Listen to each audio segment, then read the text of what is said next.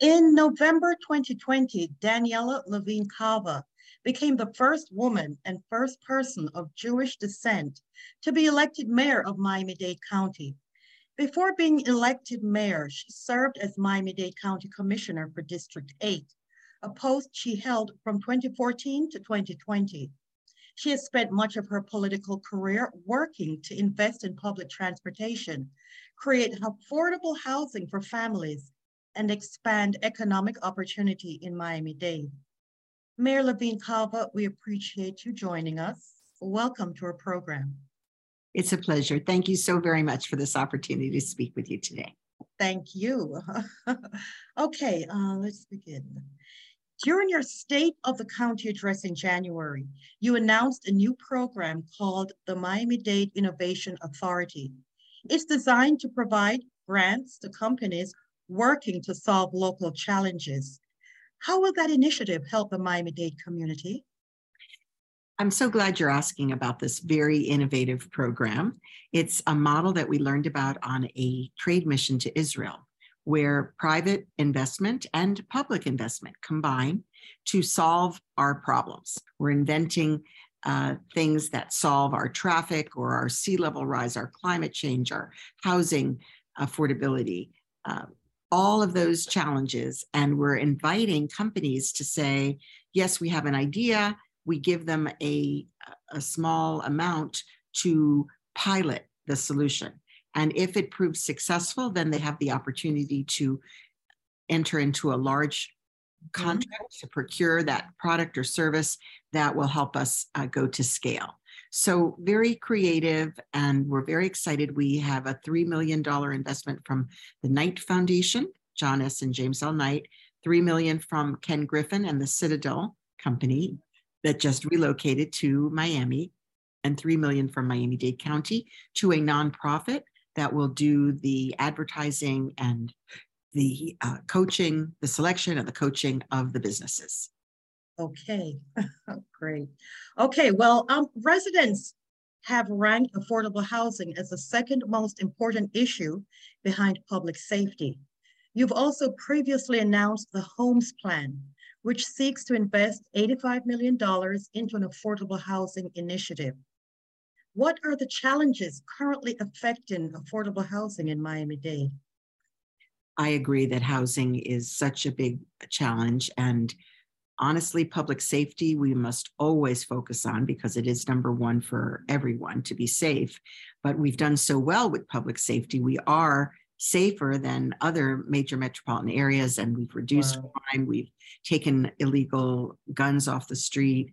Uh, we, have done mm. so much to keep people safe. So, really, housing is the problem that is going to prevent us from continuing our great economic recovery. Uh, and we have to address it, or we can't have our workforce here contributing uh, and benefiting from the economic opportunities. So, uh, we not only spent 85 million on the innovative homes program which has many components but overall in this year's county budget out of 10 million uh, excuse me, out of $10 billion, a half a billion is spent on housing. So we have existing programs that we've expanded as well as the new homes plan. It's been a full year since we declared a housing emergency. And the mm. homes plan helps us to subsidize housing for market rate housing that people cannot afford. So we're bringing down the price for for many. We're helping project, um, homes that are uh, out of repair rather than to be demolished and start uh, with a market rate product that people can't mm-hmm. afford. We're saying, let us give you money to fix it up so you can continue to maintain it as more affordable. We are uh, also providing homeowners with assistance to pay the increased cost of insurance um, and uh, other expenses so that they can stay in their homes. Uh, we actually even have another program that we added after that to assist people in condominiums who mm. assessments for repairs. And we all know from the collapse of the Champlain Towers in Surfside that we have to stay on top of it. We cannot allow our buildings to age and not fix them because of the risk of safety. So we know many people on, on, are not able to pay these high assessments for the repairs, and we're providing um, up to $50,000 to a household uh, up to, who earn up to 140% um, of the area median Oh, income. For a family of four, that would be up to $136,000. So we'll be able to help many, many households to cover those bills and stay in their homes instead of risking losing their homes. Wow, okay. Well, um, I guess, well, you spoke, we- well, you also recently expanded the emergency rental assistance program. And, Yeah. um, The assistance program has been phenomenally successful here. And, yeah, uh, we drew down over $130 million from the federal government. We saved 22,000 plus households from eviction. Unfortunately, we've now run out of those funds. So even though we did put county dollars into it as well and went up to slightly higher uh, income levels because everybody was facing the same problems, uh, the demand was so great that uh, program is currently not accepting new applications. Hmm. Okay. All right, um, so now, uh, with an influx of people moving to the city and more cars on the road, Miami-Dade particularly struggles with traffic issues. Your administration is working to tackle this issue by rapidly expanding mass transit infrastructure through the SMART program.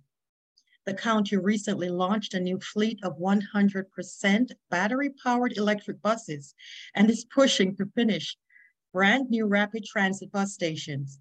Can you walk us through this expanded infrastructure initiative and how it will shape Miami-Dade County's transit future? Yes. So world-class cities have world-class transit, and we do not have the capacity to expand our roads, limited space. We can't just keep putting cars on the road. We have to have really good transit options. So our SMART program includes six corridors. The South Corridor is well underway with beautiful new stations, new trains that uh, have been purchased that will um, be boarded at levels, so no climbing up steps. Um, prepaid fares, uh, very comfortable uh, waiting areas. So many, many things that will draw more people to that transit line. We also have added express bus service on our 836 uh, expressway that go to two important park and rides, the Dolphin Park and Ride um, and the uh, past FIU uh, west, there's another park and ride with express service on a dedicated lane. Dedicated bus lanes mean that others are sitting in traffic and the buses are not. So they get there quicker, which makes Right. more attractive. We also are working on the uh, extension of the Metro Rail north up 27th Avenue with neighborhood stops and getting to the arena and eventually, I'm sorry, the Hard Rock Stadium and eventually Mhm. Going into Broward. Now, we don't have the funds lined up yet from the federal government, but we're working hard and have received encouragement to pursue Mhm. the option.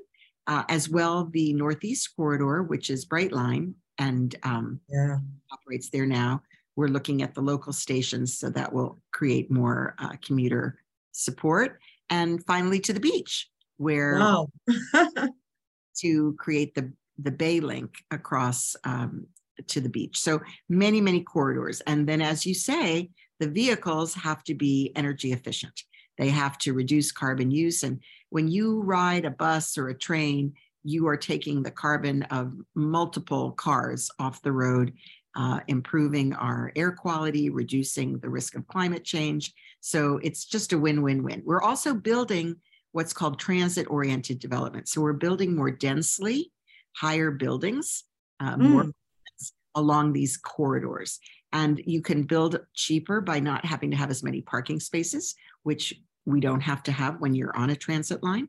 So these are very popular. They're going quickly, and uh, there'll be more such projects coming along. Great, great. I think Miami-Dade is catching up to the rest of the United States, right? Yeah. Okay, great. All right. Now, immigration experts have called the recent uptick in migrants seeking asylum in South Florida staggering and substantial. It has created a humanitarian crisis that has strained local immigration services.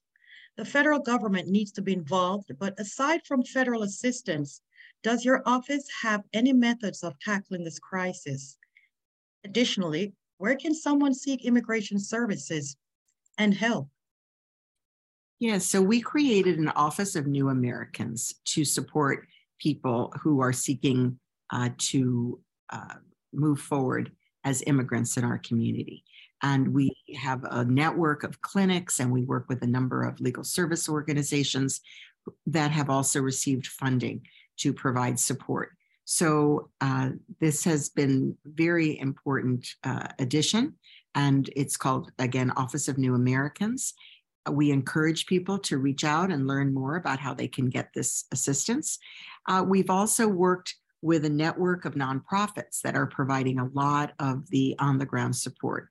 And we've reached out to the federal government and uh, been successful in obtaining additional federal funding to support housing needs of the population.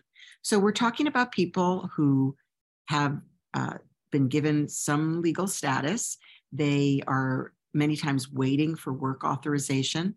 They have the opportunity to apply for asylum or adjust their status. And that's what these immigration services are doing for them, as well as making sure they have humanitarian assistance uh, if they are recent arrivals. Um, they're, they are coming. We are an attractive place for many mm-hmm. immigrants because immigrants are already here. And so they, they have family or friends, networks. Um, and like I say, we, we are working with the federal government to always bring more support. Uh, I do believe that the number has been diminishing with some of the new immigration policies as well. Okay.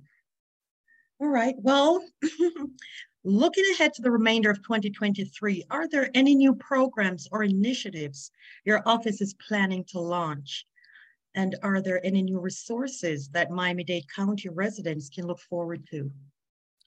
I'm going to continue to stay focused on my four pillars, the mm-hmm. economy, the environment, equity, and engagement. And for so ease. for ease. And we that we are going to continue to have a county where everyone has the freedom to thrive. We have a new economic development program called Future Ready, where we'll be focusing on, on pipeline jobs for our local residents, supporting our small businesses, and continuing to innovate. Uh, we have our Strive 305, helping thousands of small businesses with virtual platform and um, radio call-in shows and different things to provide support. So that's Strive uh, 305. Uh, we're continuing to uh, expand our, our transit as we've described, but another important area is septic to sewer to protect mm-hmm. Bay, which is our blue heart, our mm-hmm. lifeline of our economy, water, water, that's the essential ingredient. Yeah. We um, have aggressively been pursuing conversion of aging septic to sewer and preventing new septic uh, from coming online that could pollute our waterways. So that is, is very critical.